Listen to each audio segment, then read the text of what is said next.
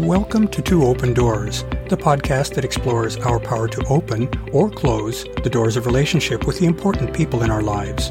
We hope you'll learn from and share your wisdom with our community. Thanks for joining us.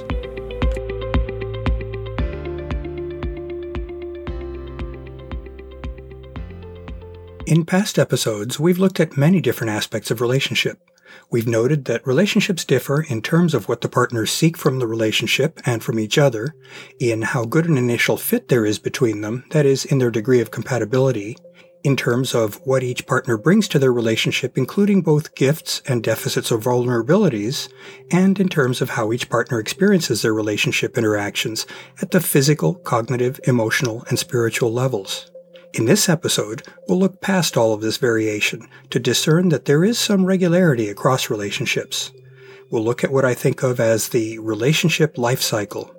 Using that as a framework, we'll see what stages a relationship can evolve through and what changes or transitions are available to the partners at each stage of a relationship.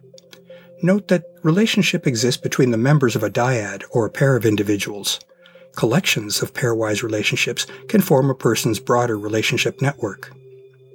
Let's start by thinking about six qualitatively different stages or phases a relationship can pass through as it evolves.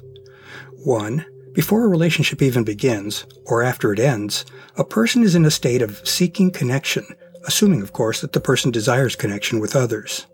In that state, the person is aware of those around them and is receptive to possible interest in connecting with someone as a relationship partner. Here, we won't distinguish between the various sorts of connections that might be of interest. 2. Based on this awareness and receptiveness, the person may find that they feel attraction to a prospective partner. That attraction may be based on physical attractiveness, behavior, social connections, or any of a number of other possible attractive traits.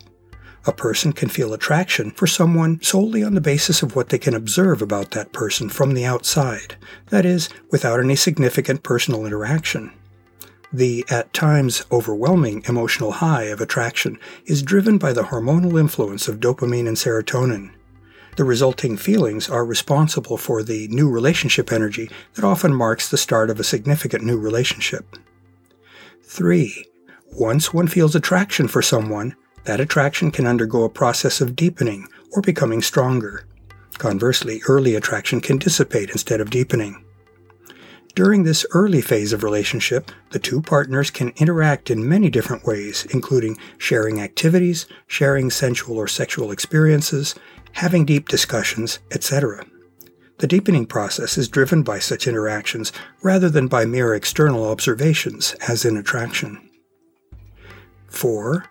At some point, if the relationship between a couple deepens sufficiently, one or both partners may start to feel a desire for the closer sort of connection offered by bonding. In that state, the partners may feel emotionally attached to one another, creating a desire for making commitments to one another. Commitment may take the form of deciding to be together more frequently, or of making some arrangements for living together. It might also take the form of becoming sexually exclusive, or at least according some level of specialness to that relationship. Unlike attraction, which is hormonally dominated by dopamine and serotonin, bonding reflects the influence of two different hormones, oxytocin and vasopressin. 5. For reasons that we'll consider shortly, the tight emotional connection felt in bonding can become weaker over time. This often, or even usually, happens in the course of long term relationships, though it can also be the result of events that occur during the bonded state. Infidelity is an example of that sort of event. I refer to the weakening of the relationship bond as a fading process. And six, finally, the weakened relationship may reach a point at which change in the form of the relationship is necessary.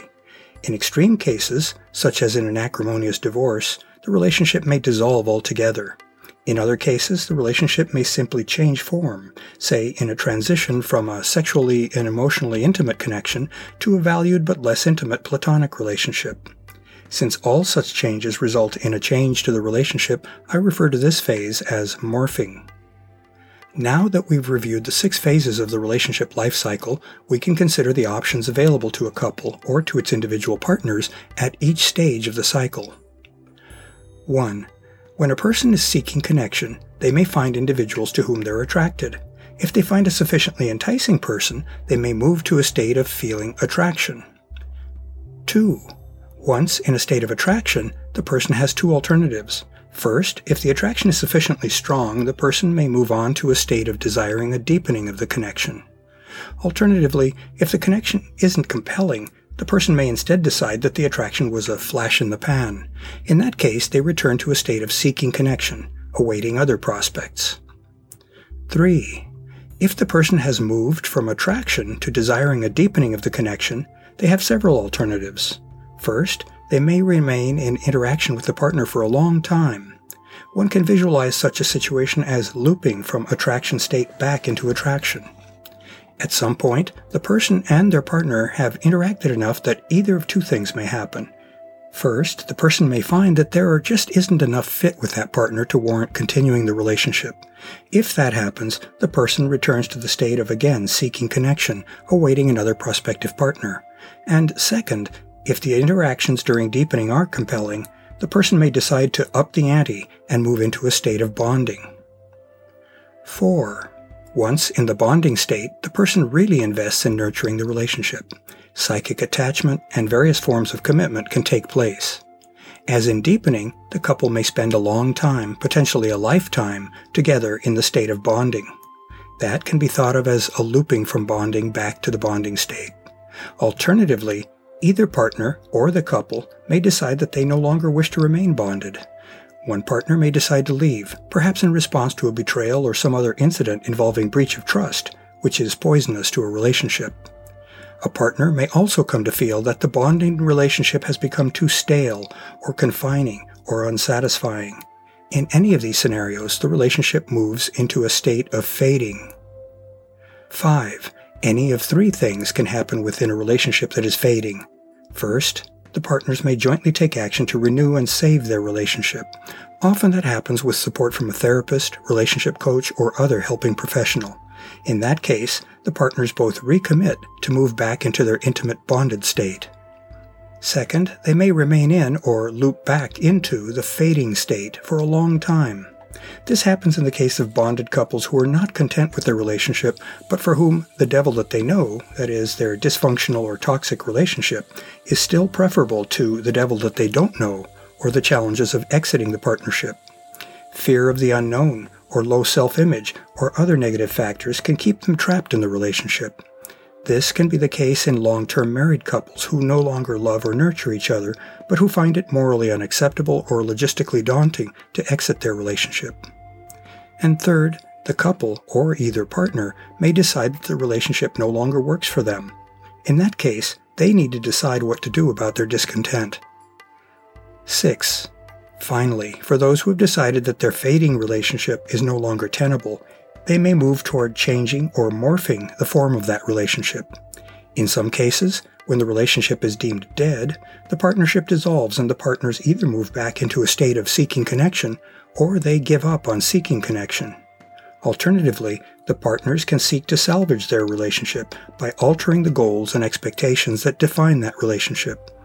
That constitutes morphing the relationship into something new. As an example, a married couple may separate but remain friends, or a polyamorous couple may move from a sexual connection to a platonic friendship. To sum up, we've just sketched the complexity that relationships present us with. We all have choices, and that certainly applies as much to our relationships as to the other facets of our lives. It's good to understand the choices that are available to us at each stage of our relationship so that we can make informed decisions about what we want in our lives. In choosing responsibly, we maximize our freedom while also minimizing the avoidable negative impact on the lives of those we care for. To learn more about Two Open Doors and to engage with our community, I'd like to invite you to visit the Two Open Doors private Facebook group for blog posts and discussions, and the Two Open Doors meetup group for events. I also invite you to contact me directly by writing to me at claude, C-L-A-U-D-E, at twoopendoors.com. I'd love to hear from you, and I'll use your inputs to guide my work on future blog posts and podcast episodes. Thanks for visiting Two Open Doors.